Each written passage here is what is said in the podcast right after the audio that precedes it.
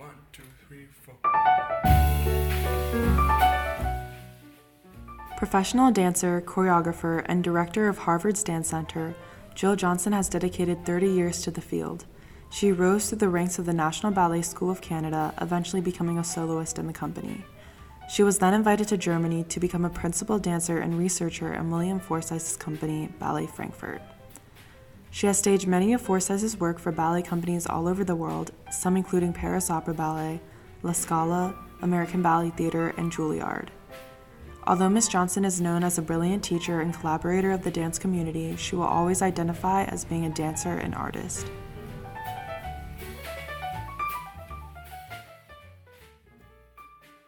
Can you describe your path to dance and what or who initially inspired you to start dancing?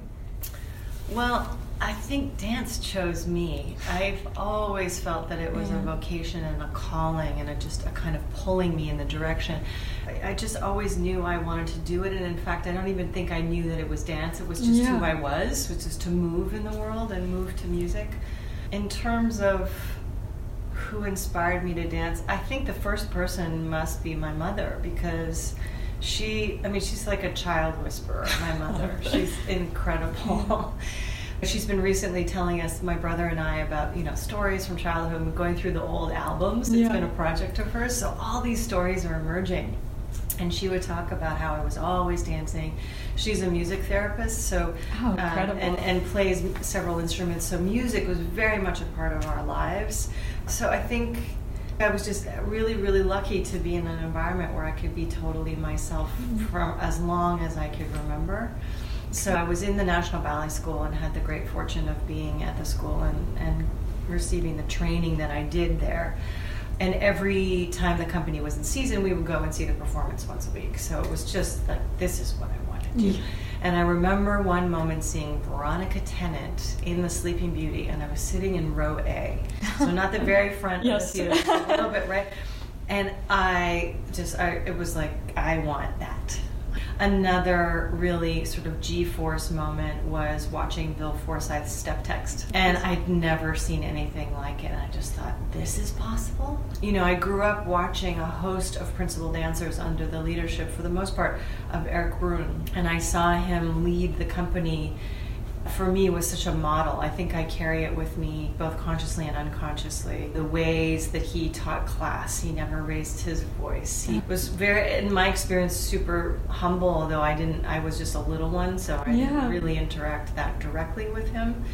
But I saw how he led the company and how every single person seemed to feel important. They just, when he took over, everything made sense in these ballets. And he cultivated a lot of new work, collaborative work, commissioned. We had artists in residence. Glen Tetley was in residence, but all kinds of artists. So I was really exposed to a lot of repertory also.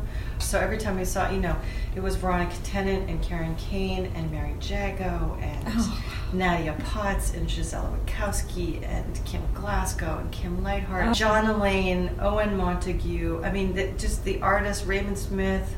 I mean, there's just a whole host of those artists, and they were very, very different. So that's a long answer to inspiration, but Yeah. I, I could probably go on and on. yeah. So, what inspired you to shift to Ballet Frankfurt? So I was a recent graduate of the National Ballet School. I went in as an apprentice, and I was lucky enough to get offered a contract halfway through that. Just sort of, I did Nutcracker, Yes, and and then I got got a contract. contract in January, and this right out of school. And and then two and a half years later, about that, Bill Forsythe was commissioned to make what would become the second detail. So oh brand Oh new work, and it was unusual because he doesn't often make works outside. I mean, now more so because he Yeah. doesn't have the company. But back then, it was it was very unusual. It was like having you know a major rock star. It was like having I don't know Jimi Hendrix come to your company. So I I, I was cast in his cast, and as soon as I started working with him, I just I literally felt I have a really strong image of this kind of a giant European like oak doors, set of oak doors. You know where the handle is even Yes. above where you, and that I opened them up, and there was this field. Like it had opened up the artistry that I had no idea was even mm-hmm. there, and then it was home. It was really like it just. I can remember even what we were doing. Fast forward to we did second detail. Unfortunately, someone got injured, but it meant that I got to go in for her. So I was the second cast for this person, and so I was in the first cast of second detail. And during that process, again, fortune and blessings, I was invited by Bill to come and join Frankfurt Ballet. So needless to say, I did not pause, and I said, Yes. okay." I was, I had dinner with Bill and Thom Willems, the composer. I was pinching myself, you know, just to have dinner with the two of them, let alone, you know. Um, so I moved to Germany, and and was there for ten years. So, which role for you do you feel like pushed you the most outside of your comfort zone? And could you describe the process of preparing Mm. for it? Hmm. I would say, on the one hand, a role that's the one of the dearest to me, that was the most challenging, coupled with Tracy Kai Maier, who was one of Bill's wives. I it was a part of hers that I was learning, and she had a tricky time. Came from a very similar background with San Francisco Ballet, Yeah. and was in this piece. You know, it was a piece, barefoot piece. And it seems funny now because going between those things doesn't. I don't sort of have partitions for those different Yes. kinds of, of approaches to dancing. But you know, she'd had a similar approach, and she'd had a really, really tough time doing this piece. And so she was determined that I wouldn't have that experience. Uh-huh. So she took me through. I mean, to the point where we were meeting in the studio on weekends, and you know, she would bring like banana or pumpkin bread. Oh, it's amazing. Nanny Steffi had made. It was just. I mean, it was just. Yeah, it was a very, very special mentoring process. And she was incredibly generous with all. I mean, there was. She held back nothing. She shared all the stories about making the piece, what they were thinking about, and the piece is called "The Loss of Small Detail." So it's the second part of second detail. Okay. Yeah, it was the most challenging, but really, it was challenging in a good way. Like it wasn't a negative experience. Yes. It was a challenge that I wanted to conquer.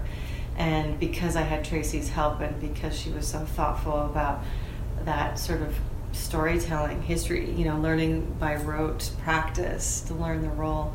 And it was just a really special role. It was something that I would, it would take me days often to recover from performing it because you had to So excavate. physical. Tell me more about William Forsythe and how he has influenced your career, collaborating with him and staging his ballets. How do you feel like he has impacted you not only as a dancer, choreographer, but as a human being in as general? a human being i Yes. mean just it's sort of uh, it's really almost defies a way to describe it i mean maybe. I asked him fairly recently. I said was there a main thing that you wanted us to get in the company? Was there something you really thought about? And he said dignity. Oh, and i could weep. I could just because we got that. Yeah. so I think that really personifies it. You know, I think he gave us all this like trust. He was so generous, you know, with us. We all got our moment. And we were in a company that was so diverse for a ballet company. It was really a radical thing that I think is underappreciated. It- you know, the experience of making work with him and craft being part of crafting our form and finding new ways to express in it as a group collectively mm-hmm. As as individuals that were working toward this goal constantly which was to make art. I mean it just it was like a utopia. Yeah. it was just crazy. And so i think being in that environment the more distance i have from that company experience the more i appreciate the depth to which the conditions for invention for empowerment for agency mm-hmm. Uh, for wrestling. I mean, it, Yes. it's speaking of Dr. West, Dr. Cornel West, who's just a huge influence in my life as well, talks about paideia, which is like deep learning and a kind of seeking and a Socratic practice of wrestling and what he calls Dr. West that is catastrophic consciousness.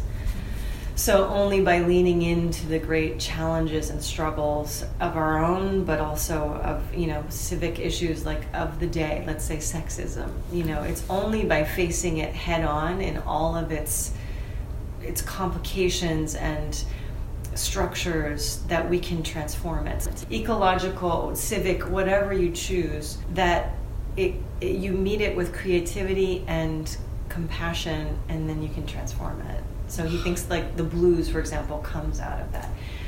And I think what, what I found such deep resonance in in what Dr. West talks about, because in a way he's naming what the experience for me was like. I can't speak for everyone, but my experience with Bill was like it was just this incredible deep learning that became a part of a sort of a way of being mm-hmm. and and then has then informed you know he taught us how to be teachers i mean i have teachers and preachers in my blood and my family on both sides of the yes. family so connecting all of that it just it, it tr- literally resonated with me so I, I aim to create those same kind of conditions for students and dancers and and people alike in our community too so yeah. Do you, do you find as a teacher now you're giving advice that he has given you? For sure, for sure. Never get too attached to your own ideas. you know, oh, that's an interesting way. You know, that there isn't necessarily, we talk a lot about rigor and curiosity, and there's sort of a, a playful rigor. In other words, it's not a static thing. Mm-hmm. If you remain curious about just about anything as an artist, you can make it compelling, you know,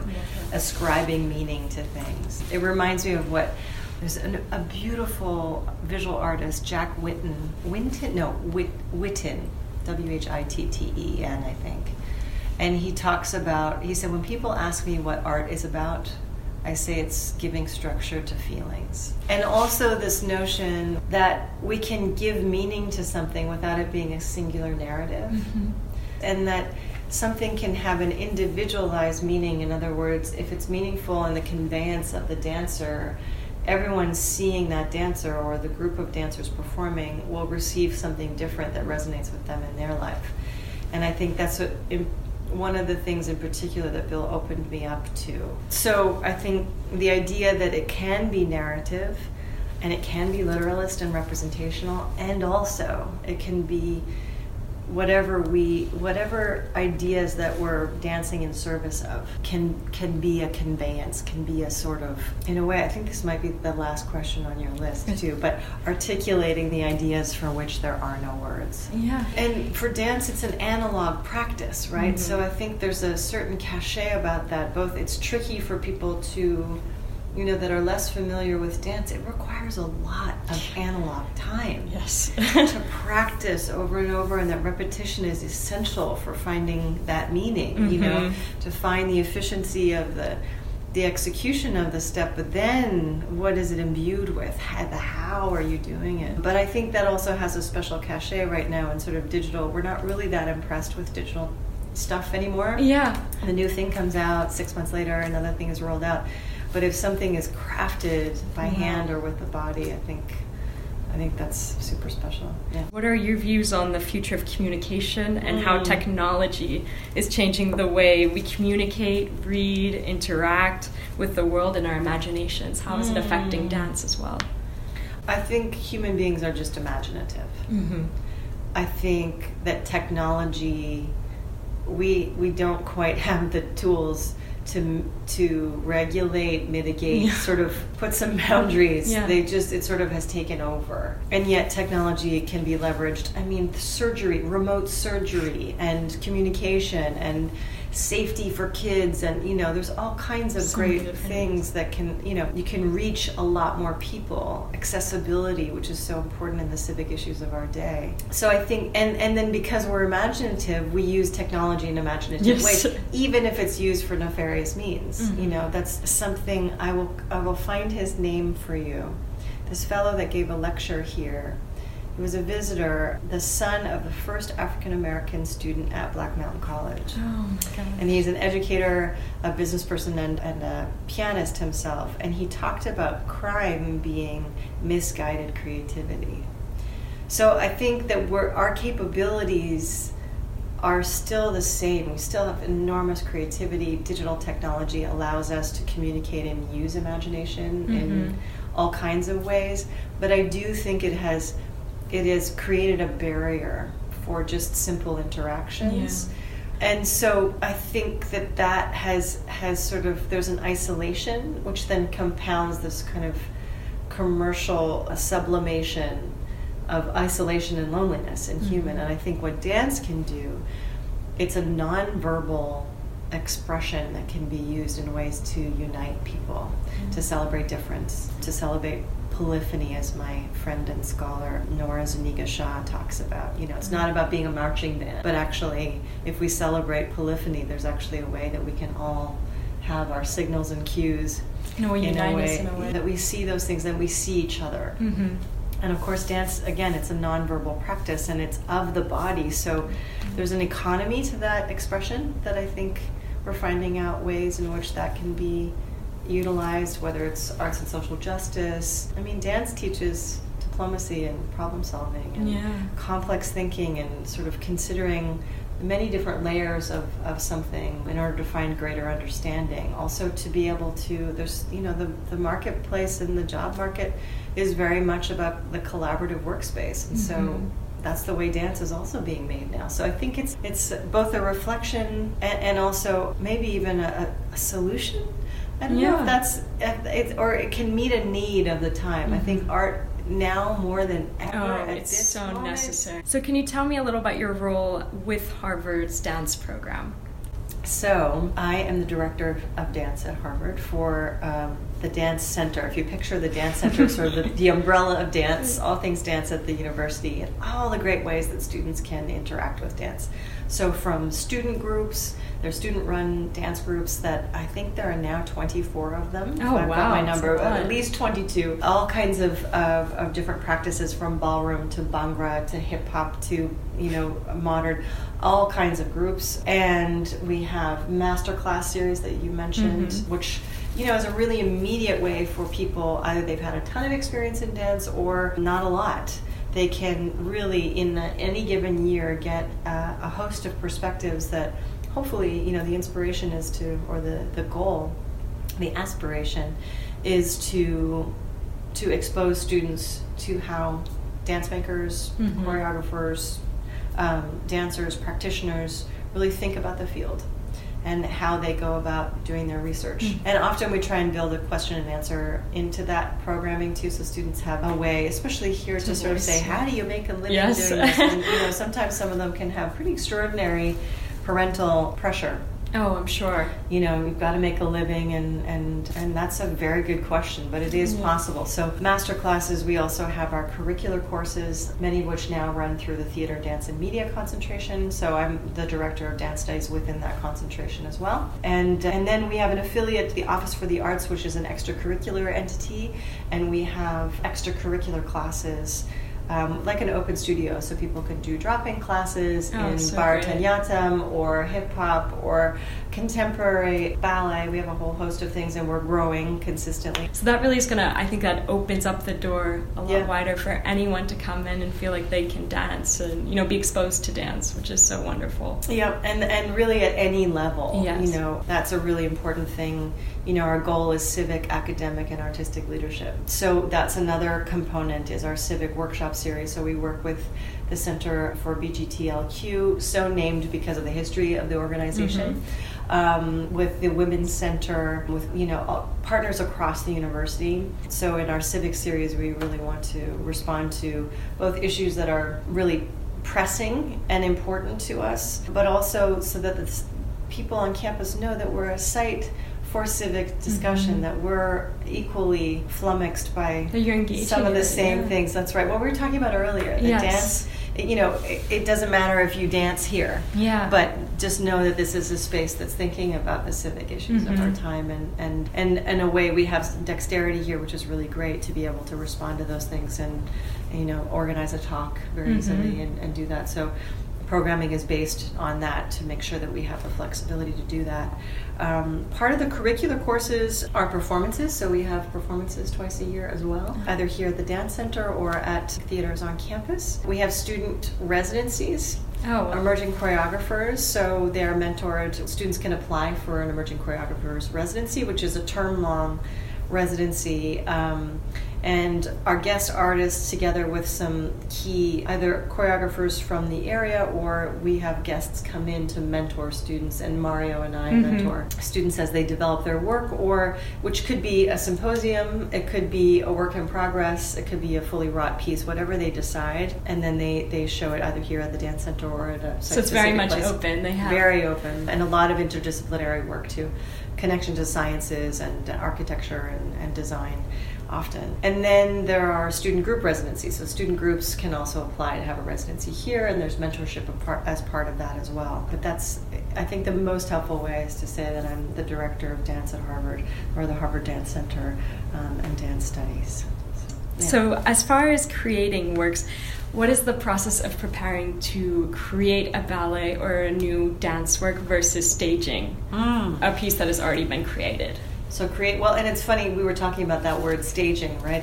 That is even a funny word for us that we've adopted because more people understand what that means yes. as opposed to because it's really setting a. Yes. Which there's also even more meta confusion around that. I think this will be interesting to the literary folks because setting a work for at least in my experience for most people means that you're you're setting an existing work on a new group of people. Mm-hmm for some, setting a work means creating a new work.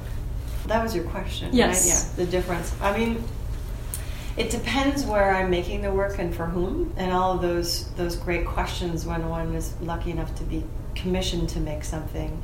Typically, I like to. I I'm constantly thinking of ideas that are sort of little seeds of, of what a piece might be. Oh, that'll be an interesting piece. So there'll be, I'll see something or hear something. And so I usually have a collection of ideas that are just, you know, in building like up idea storage and, or the garden maybe is better. And, and so I'll have an idea and think, okay, I think this might be a good match for this this particular mm-hmm. group in this process. And then I, I like to just sit with the cast and, and see if the idea is of interest to them or what it sort of provokes for them mm-hmm. because one can have an idea as a choreographer but if it, if it doesn't connect with the people you're making it with then it's not the right idea for that time it doesn't mean you have to scrap the idea it's mm-hmm. just not the right match and i like to find out you know increasingly i'm just fascinated by people's stories you know their mm-hmm. biographies their histories so i like to ask people about their their histories. And again, it depends if it's a huge group of people. Mm-hmm. But you know, if it's a duet or a solo, I really like to, even if I like to ask them about their stories, even if I don't utilize that in a direct way, it's it still informs what, how I make work for them. It impacts what you're going to create. It does, yeah. Music figures very heavily into the sort of nuts and bolts of creating structure mm-hmm. uh, phrasing, you know, compositionally, but also just as a state of being, allowing movement to emerge. I'm very iterative in my process. I don't. I have an idea of what I would like to do, and I have a plan, and then and then I get into the studio and yeah. see where it leads us. I, I prefer to just gather a whole host of material and then as- assemble assemble it in a way that makes sense for the idea of the piece, and then it keeps evolving. In an educational setting, I actually uh, work with students on really being transparent about the process. Not that I'm not when I'm making work for, for more professional dancers, but I like to, to sort of expose them to a way of or, uh, methodologies of making. Mm-hmm. So involve them in decision making, or say, "I made this decision because so this is counterpoint," yeah. right? Which yeah, and and having that practice in collaborative process because it's very unique. You yes. know, not a lot of environments create that, especially in an undergraduate setting, in a liberal arts setting, very much a lecture structure mm-hmm. behind a desk, you know. So so I try and expose students to that process and, and have them have agency within that so they have the real practice.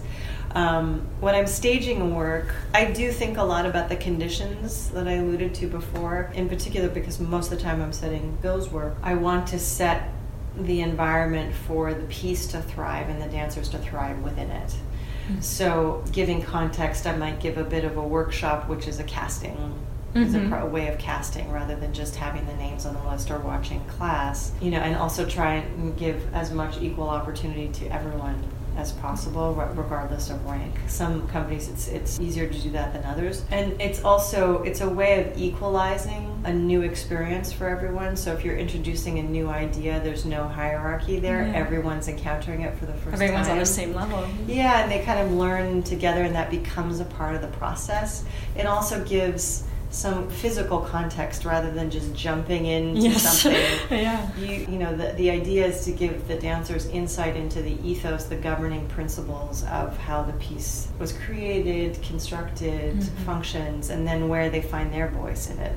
Um, again, trying to give dancers agencies sometimes you know especially ballet dancers aren't used to and, and this is changing but aren't haven't been let's say used to being able to offer their own opinion. Like, the do freedom. you want to do yeah. this to the right or the left? I don't know. Tell me. Well, but what feels better? You know. yeah, that because never happens. Bill would always say, "Well, what what feels best? What's the solution from the inside? What feels mm. like the right? Where should it go?" That's such you a great approach, though, because I, I, think as dancers, you're so used to being told it has to be a right, right. turn. Or well, and I mean, sometimes it does. Yes. If you're setting, especially the classics. Oh yeah. And you have, and there's a beauty in that. And there's tremendous freedom of, try, you know, striving for perfection in that too. And, and you can bring those proclivities and, and aspirations mm-hmm. to the mm-hmm. process as well. But it's just setting the tone for the approach. And then I set about, I mean, then it's just you tell everybody what music they're on yeah. and what they're doing in the music and what their spacing is, and you piece it together. And it's quite a collaboration. I really, I learn something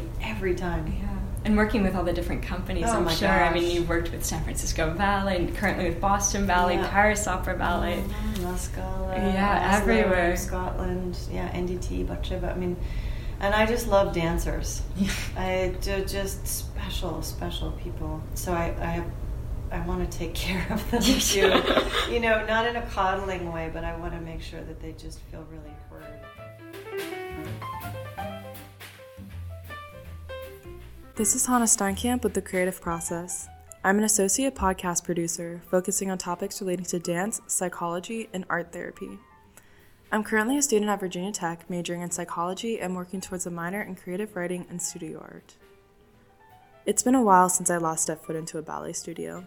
Before attending college, I was on track to become a professional dancer and was being considered for an apprenticeship with the National Ballet of Canada, where Jill Johnson cultivated her own success. Although I'm no longer in the world of ballet, the young dancer in me is thrilled to be able to connect with such an accomplished artist. Jill Johnson's words moved me to tears as I finally realized how much I long for the freedom of expression, whether through dance, art, or writing. Throughout the interview, Miss Johnson refers to ballet as a language. She describes ballet as having another language to use in order to navigate the world, and later delves into how art can act as an imaginative way to frame and interrogate current issues. From a psychological perspective, we as humans involuntarily speak through nonverbal communication. Physiological changes in our bodies act as natural cues for how we might be feeling. Feeling anxious is a result of stressful stimuli causing our heartbeat to quicken. Therefore, we might unconsciously pick up our walking pace, our movements may become more frantic, we might even break a nervous sweat, or the muscles between our eyebrows may furrow to present what we register as a worried facial expression. Body language is such a powerful and necessary tool in communication, especially when it comes to conveying abstract ideas. This is because body language and movement are directly rooted from our feelings and emotions, whereas in a spoken language, we are choosing words to describe said feelings. I think what's beautiful about this is that everyone can read and speak this body language. It's a universal gift, it's human, and it's innate. To be honest, I never really thought about ballet as a language, but once I listened to Jill Johnson's interview, it's like everything clicked and I was reminded why I love and miss performing. I think this is a perfect time to share one of my all time favorite quotes by author Stephen King. The most important things are the hardest to say because words diminish them. I came across this quote not too long ago, and it's resonated with me since. It took quitting ballet in order to realize how limiting words can be. It took four years of not dancing to finally realize that I speak, live, and breathe through art. Since childhood, classmates and teachers have described me as rather quiet, shy, or don't have a lot to say. Even in recent years, people closest to me have chosen words like aloof or uninterested to describe me. I always felt a bit misunderstood, but those feelings always disappeared when I was performing. I belonged to the stage and to the orchestra. I felt like I had something to share with the audience, to the theater. I craved that adrenaline rush, the goosebumps, and this unexplainable sense of freedom within myself that I didn't have anywhere else. However, I wasn't quite mature enough to make that connection yet between how I felt more myself on stage versus in the classroom. I was also struggling with considerably low self esteem and anxiety, which ultimately hindered me from reaching my full potential. One of my mentors at Richmond Ballet, Jasmine Grace, recognized my love for ballet as a student and would consistently pull me aside after every performance. She'd look me in the eyes and tell me, Hannah, give more, you're holding back. You have everything you need, you just need to stop limiting yourself.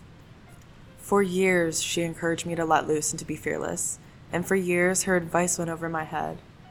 As a young dancer, I would get frustrated. I thought I was giving it my all, to be then told my efforts weren't enough. I find it shocking that she was able to see something in me that I wasn't even aware I was hiding myself. Unfortunately, I fell victim to this need and obsession over achieving the perfect ballet body, an unrealistic standard that was being constantly promoted by the environment. I hate how prevalent this stereotype is in the ballet world because it negatively affects how society views dance and is an obstacle for many aspiring dancers. Near the end of the interview, Jill Johnson addresses this problem. She concludes that the dance community has its own work to do, and once again emphasizes this need for expression, creation, and the invention of body language when words just don't do justice. As the director of all things relating to dance at Harvard, I truly believe that Jill Johnson is doing exactly what needs to be done in order to keep ballet alive, relevant, and appreciated. I won't spoil any more of this podcast, but I want to end my interlude by thanking Jill Johnson for opening up a brand new perspective about art that I have never considered. I simply cannot imagine how many individuals she has impacted as an artist, director, dancer, and choreographer. I've learned that it's never too late for self discovery and growth, and that there's endless possibilities in the world of art and imagination. In my head, this opportunity to work on Miss Johnson's podcast has all been part of my own creative process. And with that being said, let's get back to the interview. Now, when you're assisting on the creation of a ballet, is that now what's that process like? For example, for Blake Works, since you assisted on that with him and he was creating that, what was that like? I was so lucky to also be with my colleague Christopher Roman, who's just a genius, and and the two of us know each other so well. So the three of us know each other. I mean, for for decades. So we really know the inner workings of the nonverbal communication. And so we basically act as translators. Bill would sort of do something, mm-hmm. and you know they would kind of stand there and say, "What was that?" And we would try and translate. You know, we had technology talking about technology. We had an iPad, and we were You'd filming in real time, and then look at it and go slow motion. you know, so that was really helpful. You're almost like the guinea pigs. yeah, right, and and and the human hard drives in a way. And so as the, you know, we would learn the ballet as it was being created, and then help multitask. You know, if there was a rehearsal with a group section and one part of the group was finished, I would go and clean that, or Christopher would go and work on something, or we work on a duet. So it was a it's a real collaboration and in tandem work, and so much fun because you get to, yeah. I mean, you just get to see that feeling of having a work made for you. It's just you know, so and encouraging incredible. them or give them little strategies. Oh, this is a turn. Just think of you know all the little tricks and so, yeah. So, what works for you? Dancing have inspired or taught you the most? Would you say, or now having like staged, which works for you have inspired you the most? Mm.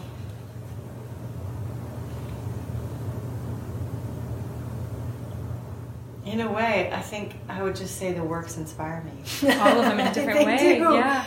Because I think it, what the the common commonality is that it it just to see the trajectory of dancers' growth mm-hmm. and their artistry within these pieces, what the, the they've been structured in such a way that they find their voices. Mm-hmm. It's unbelievable to witness, and in usually a very short period of time, you know, a, a career six weeks at a time or you know you do it in stages but and did you say what has influenced me or which works from staging them have taught you the most do you feel when you're staging them you feel like you have grown so much i, I just i learn every time i stage a ballet i learn mm-hmm. so much you know whether it's communication strategies you know because not everyone receives information in the same way yeah. so to be able to tailor make something for someone or, or describe it in a way that they can better understand. You know, some people like numbers, some people like visuals, some people like, you know, pretty direct, you know, um,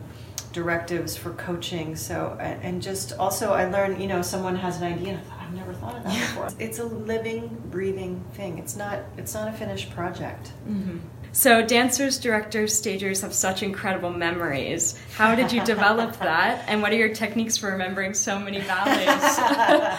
there are many techniques. There's some sort of practical things. I think.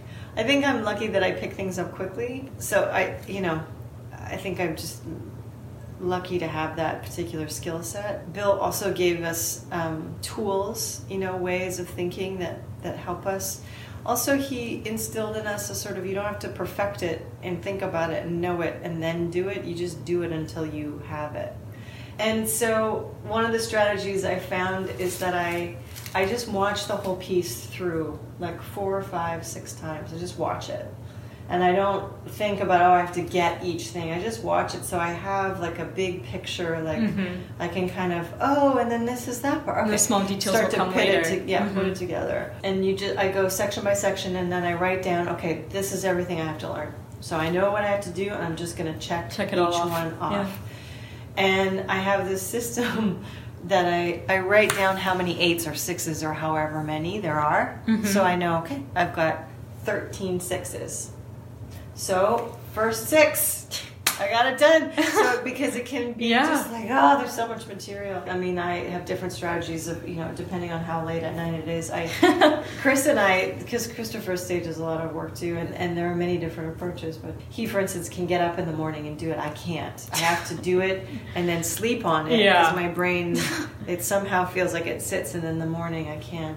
Otherwise, it's just that you can get overwhelmed. Um, oh. And then as I'm teaching, there's only so much I can keep in my brain at one mm-hmm. time. Oh, I'm sure. And you sort of brain dump and just you know you work with dancers and say now you are the keeper of this information and you can always yeah. go back it comes back right away if you have to review it but it's just getting it out recall yeah. yeah so it's fascinating mm, yeah does he usually have names for his steps or is it yeah some well sometimes it's it's don't know if it's called melismatic when you zoom. I don't know. you know, like Glenn Gould does when he plays. So we do a lot of that. Um, but even like musical cues, we'll say it's on the cane, schmong, skank, you know.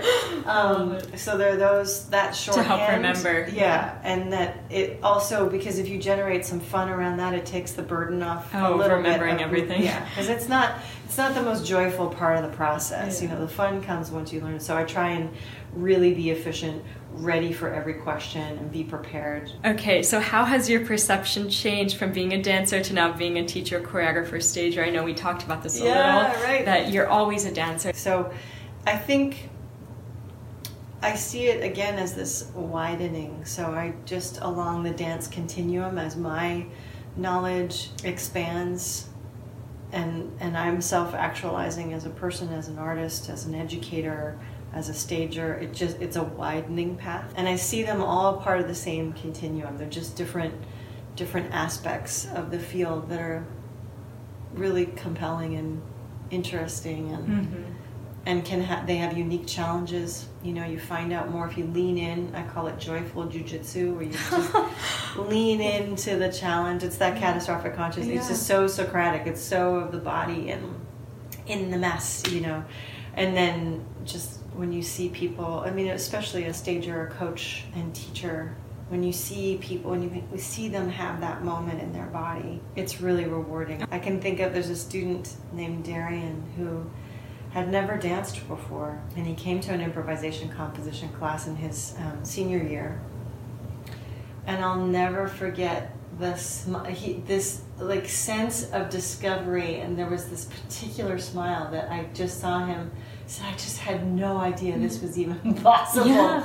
you know. And so, in a way, that's a mission to sort of how do we, as a field, how can I contribute in some small measure to that moment of being in the body, and it's and it's their own like yeah, it's their self. It was it's them, nothing, yeah. I mean, I don't certainly. I don't think it's about sort of saying something and people nodding in class and there's this sort of obedience contract. It's very much about that exchange and finding ways to get these in, individual nuances. And really, it's it's like having another language to use in order to negotiate, navigate the world. You know, that's the hope, especially in this setting. You know what are the ways in which we are preparing young people to negotiate the world they'll be graduating into? You know, that they themselves they feel empowered to have empowered a voice and, and as yeah and, and that, that what does that voice you know the voice is their body too it's not necessarily mm-hmm. words and and that um, the the sort of citizenship of artistry has always been important to me so tell me a little about improvisation mm. and Favorite how subject. did you learn to improv and how do you like what is your approach to teaching improv? Okay, so I love improvising. In a way I don't even know I, I don't I couldn't even say, well I like it because it just it's a way of being and a way of single minded focus that's just it's something else. It's a facet of dancing that's very special. Mm-hmm. And my, the first time I learned to improv was with Bill Forsythe. In that process with Second Detail, I was doing the funky chicken. I think that's what we called it. The I funky chicken. Some kind of, I don't know. It, it eventually became, you know, we were developing material collectively, you know. But I felt very comfortable um, doing it, and it was a surprise to me because I, I had Well, coming really- from a classical dance background yeah. too. I mean, we what was of huge influence, and I think this connects to improvisation for me. I was able to triangulate flamenco, my flamenco training, because I had flamenco all the way through school from age nine to seventeen. So the idea of syncopation, of of the kind of épaulement, but but in a very particular Mhm. way. These kind of rotational possibilities. I mean, my teacher Susanna, uh, she's on the board there. She's Oh, right wow. here. That's Susanna, and her husband Antonio behind her. God rest their souls, both of them.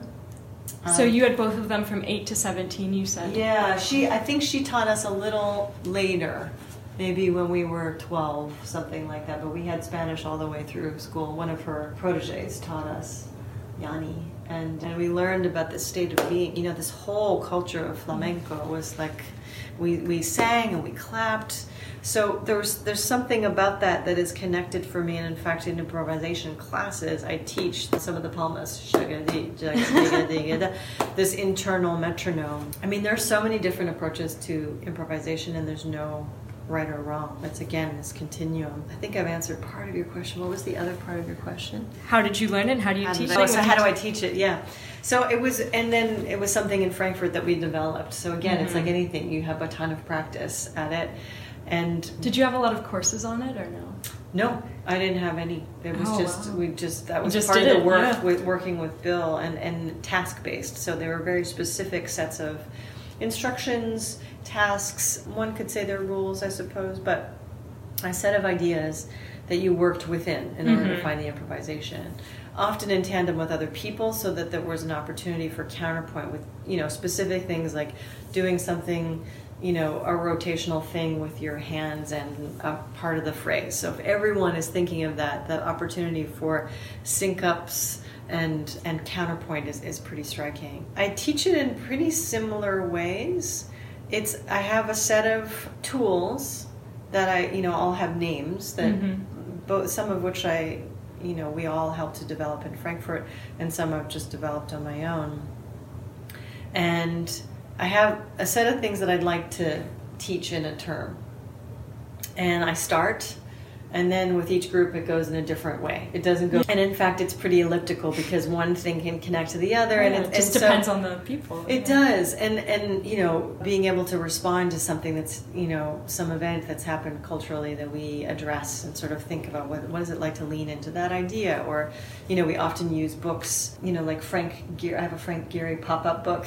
Oh, wow. and we use so this is very much about interdisciplinary Yeah. work for me too. So math and visual art, philosophy, architecture, design. nature, you know, connecting all. dogs. It's Yeah. just it's the sound of, of waves, you know, anything that can be, I mean, what we, we cultivate, anything that can be utilized. So we cultivate a noticing practice, Mhm. which is also a kind of discernment that dance cultivates and what is to me scholarship in dance, where you can notice the subtle differences of different states, of different angles, you know, to be able to see not just two hands, but what is the light and what's the state of the hands and is one flexed or what, I mean, all the fingerprints, the, you know, the rings, the light on those, all of those details can then be mined for improvisational ideas that you enact. And in fact, then that is live composition. So if you're that active, it's my belief that you're composing in real time. Mm-hmm. So you could capture it and memorize it, and then it would become choreography, right? So it's not. So I like to also dispel the myth that those those are two separate things. In my view, that's something the They're academy has separated, Yeah. and there was a hierarchy that improvisation was like okay, some kind of like. mm, noodling around that you guys do and composition is like a thing and i think my understanding in terms of dance history is that that's that stems out of you know dance is something and we have a score and it's just like music you know it came from a great impulse.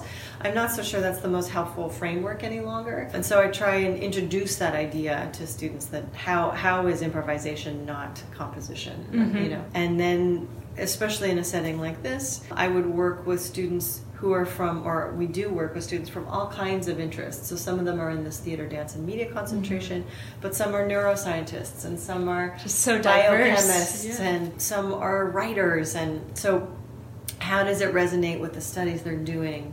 And that's a sort of broader reach of dance education to sort of say this isn't separate from what you're Yeah. doing. You know, I love mm-hmm. all the words like transdisciplinary, transformation. Like there's an action in that that's not sort of going dabbling over here and then coming back. You know, it's inter it's interdisciplinary. All the inter words too. So those are some ways that I approach. So shifting back to when you were a dancer, what was the funniest thing that happened to you during a live performance? the funniest thing. Well, this is a hindsight thing because it wasn't funny at the time, and I'd sort of cringeworthy still. so I had one of those moments. It was in Herman Schmerman, and I and it's so funny. I had a friend that was in town watching the show, and you know when you're touring the world and living abroad, it's not so often that your friends are in Yeah. the audience. so it was this night it was uh, humiliating. I did like a little coupe. You know, I was yes. really articulating. I was like, and I, my heel, I, I took the heel off my Mm. shoe. And then I had to do. I continued doing my solo. My shoe It just kept on going. slowly coming off to the point where it was like my what are the bun heads, like the toe caps, Yes. was outside the shoe, and the shoe was behind oh my, my foot. gosh. And I had to just get as far as I could get, and I walked off stage with like shalom, shalom. Well, everyone was floored, but they knew I, I was mortified. I thought Bill was going to fire me. He was like, "Oh my god, that was so funny." He was laughing. Bless him. I can't even imagine them with a pointe shoe. Because found out with a oh. flat shoe, I can't imagine with a oh pointe shoe. Gosh, and I tried to get it back on, and I couldn't do it. So, in hindsight, it was very funny. My friends tried to sort of joke about it, and it was it was one of those like too soon. It's too soon. Yeah. Oh, I'm sure. Just I can't even imagine. Oh, I was I was absolutely humiliated and mortified, but that's a funny story. But a, a funny, funny. Let me think. There, I mean, there was so much. so laughter. many that happen in live So much laughter. I mean, I, I, it's so funny that this memory comes up as one of them. I may have another one to add at some point, but there was a fellow in the National Ballet of Canada. I have to remember his name. He wasn't. I want to say Miko, but that's someone's like Miko.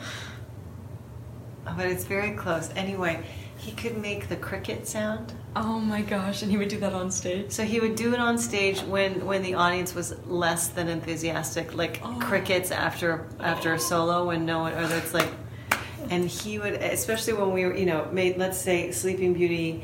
And it's the the court. And Yes. We've got Oh, huge wigs actually. on, and everyone is going like this because they're laughing so hard. So that was that was pretty fun. I can't even imagine. There's so many. I mean, It's the worst though when you have to be serious on stage and then someone cracks a joke. but it's the best. it's, it's like you can't, you can't You can't hold it in. It just. No, I mean it's just daily. I can think of you know all my colleagues in Frankfurt that just especially, but really in companies. That's one of the things I enjoy about ballet companies too. is Yeah. people get stupid, and it's really it's an essential thing, and it's a gift to be so silly and have a moment where you're absolutely cracking up, and then get back. You to switch work. right back it's into a character. Very specific Yeah. thing. It's a discipline skill. So, if you weren't a dancer, a stager, choreographer, or a teacher, what could you imagine yourself doing? Well, I, you know, when I was younger, I, I definitely, if this dance thing wasn't going to work out, I wanted to be a politician. I wanted Oh, to be wow. in the, the Liberal Yeah. Party in Canada. I really looked, you know, I came up through the Trudeau era, which we're now it's Trudeau Yes. 2.0. But then, then I, you know, the more I learned about the political system and just how all these things worked, I, I realized that that wasn't for you. wasn't for me, but it was like a series. I was always coming up. I wanted to have like the backup plan. An architect, Oh, wow. uh, physician, and not as a career, but I, I've always wanted to be a concert pianist. I just always have wanted to be able to to play the piano. It's a very special instrument to me. And especially with dance, too, you grow such a close connection with music. Yeah. Yeah, but those, yeah, those would be some things. So, do you have any forthcoming projects? I do. yeah, I was like, which one? Well, this Boston Ballet Pop Hearts that's opens tomorrow. We've got a, a really fascinating oral history project that I'm, in a way, it's almost so nascent that I'll, I'll like circle back and let you know about. But it's an oral history project that I'm super, super excited about. And Dr. West has consulted. I mean, just in like a humble. I'm humbled that he was willing to talk about the project together. Yeah. But what else? I'm trying to think of all the different things. Forgive me. Oh well, we're we've got with Bill Forsythe. He's putting together a program with a group of us called a Quiet Evening of Dance, Oh, wow. A quiet evening. and evening. it'll include some works that are existing works, and then we'll make some new pieces. So I'm super excited about that. So, will you be a part of the five year partnership with Boston Ballet? Did I you have stage been, Artifact? Yeah, I did stage Artifact. My wonderful colleagues Noah and Kathy did. But I've staged a number of works on them, even prior to so Second Detail, Vertiginous Thrill of Exactitude, Pop Hearts now and it, you know we continue the relationship i've been Mhm. working with the boston ballet trainees Oh, and so the junior fun. company so i made a piece for the junior company And you did a piece year. for BB2? Yes. Yeah, and you know was really a part of this whole program that we're priming them for a way to think. So my approach is is the 21st century, or what do we call it? I think sort of 21st century motion. Some Oh, tools for that. So we're trying to get go up through the school and into the company, which is just extraordinary. It's so Mhm. it's so great that they're curating art, dance art in this way. So that's that's super Mhm. exciting to be and just ongoing things here. You know, we're programming for next year, and it's always exciting to think about what artists to bring Yeah. to campus and which courses, you know, thinking of, of how we're shaping students' voices in dance and, and their voices in it within the field. So, how is it different for you to work with young dancers versus experienced dancers? I love them all. I I- it, it I aspire to. I have a goal always of meeting them where they are Mm-hmm. and and then going on this journey together of dance education you Mhm. know and what what that means now and and that they have a voice in in what that means and what does it mean to them what are the the great things what are the challenges what are the problematic histories what are the uh, sort of assumptions long held assumptions that are no longer useful like this composition and improvisation Mhm. thing that they i mean they can be separate but they're Yeah. not not sort of inherently divided the nomenclature even around you know what is modern what is contemporary what is Oh, yeah, classical different- you know i sort of think actually everything is everything Yeah, it's all You connected know, in a like way. Limón technique is both classical contemporary um, and modern by definition so engaging students actively Mhm. to be thinking through that with us those are some things that come to mind i mean you know professional dancers because they have more practice and that's what they do Mhm. all day every day um, the economy, the efficiency with which they assimilate. I mean, it's Mhm. a really special quality that dancers have. It's it's a remarkable thing Mhm. that they are able to assimilate information and turn something around. So uh, it's something else. Um, and so I think it, it is, in a way, just meeting each internal culture, Mhm. thinking about ways in which I can help underscore the important value systems of each organization that I work with, instilling, you know, our our mission here. How are we not just saying that, but how are we doing that? Yeah.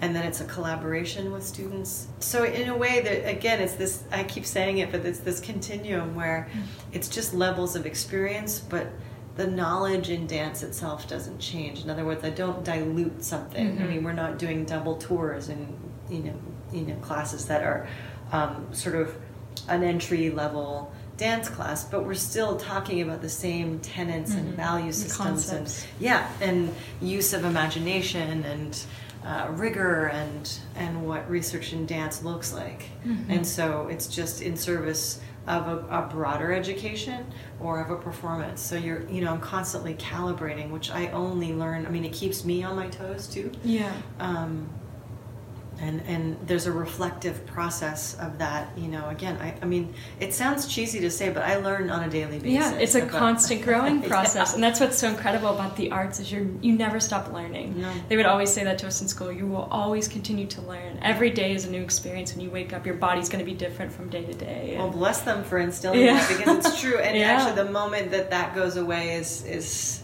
time to be a physician. yeah, it's time to move on. Yeah. You know, or maybe not. I, I, don't even know if that would even be a, poss- a remote possibility. But yeah. So, lastly, how for you do you keep dance alive and keep people interested mm. in dance?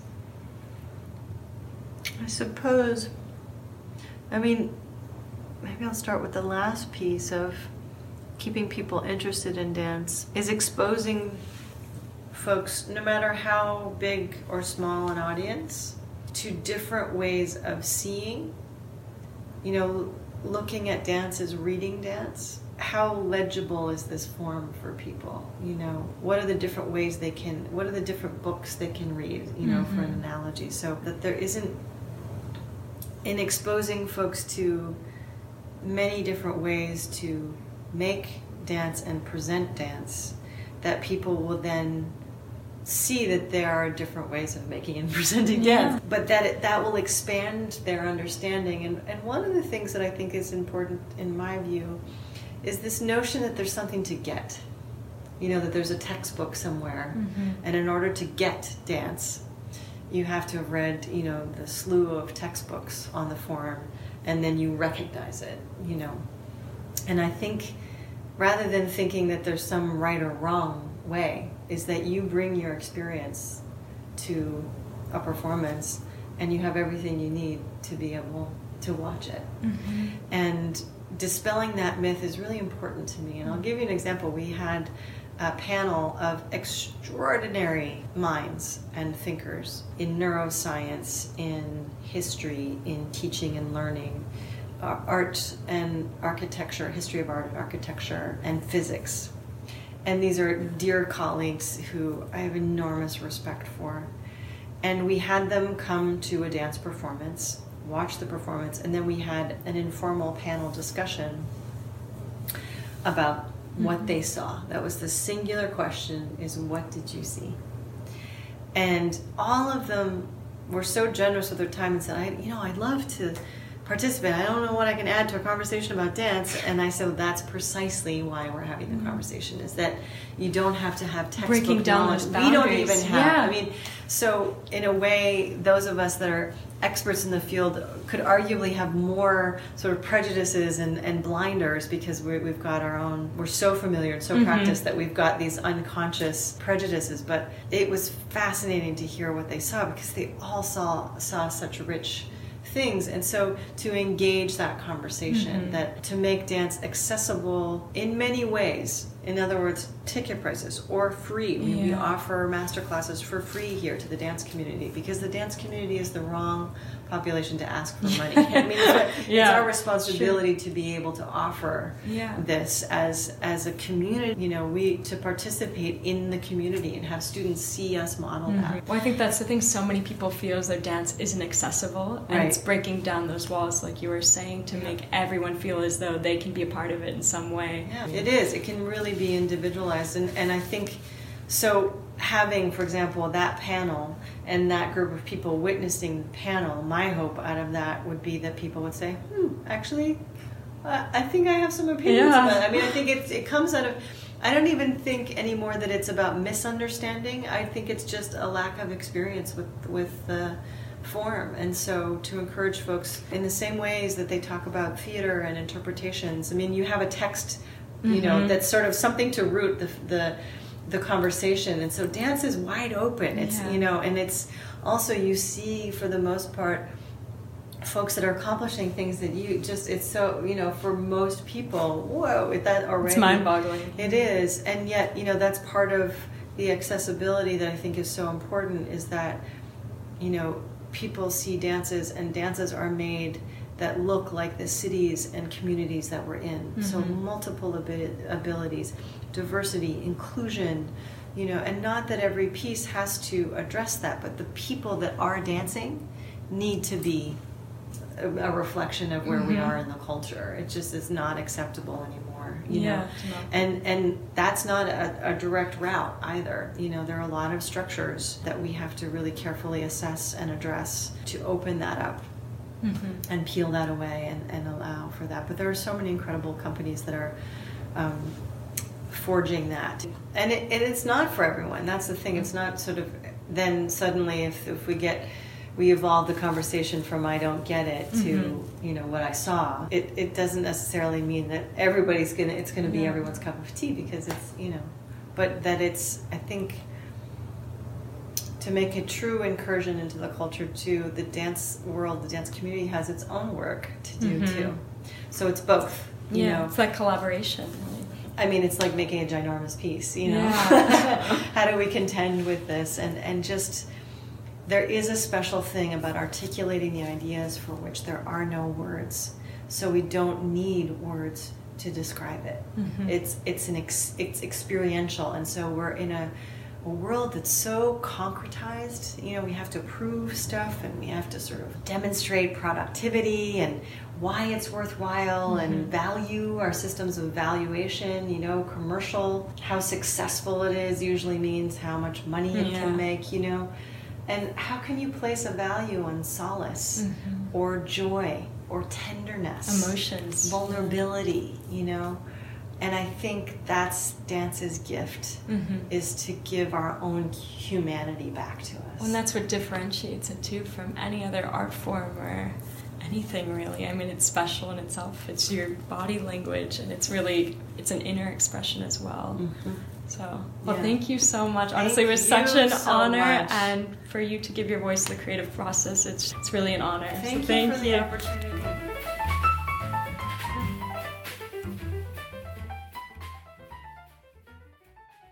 The Creative Process podcast is supported by the Jan Michalski Foundation. This interview was conducted by Caroline Doherty and Mia Funk. Associate interviews producer on this podcast was Hannah Steinkamp. Digital media coordinator was Hannah Story Brown. Wintertime was composed by Nicholas Anadolis and performed by the Athenian Trio. We hope you've enjoyed listening to this podcast. If you would like to get involved with our creative community, exhibitions, podcasts, or submit your creative works for review, just drop us a line at team at creativeprocess.info. Thanks for listening.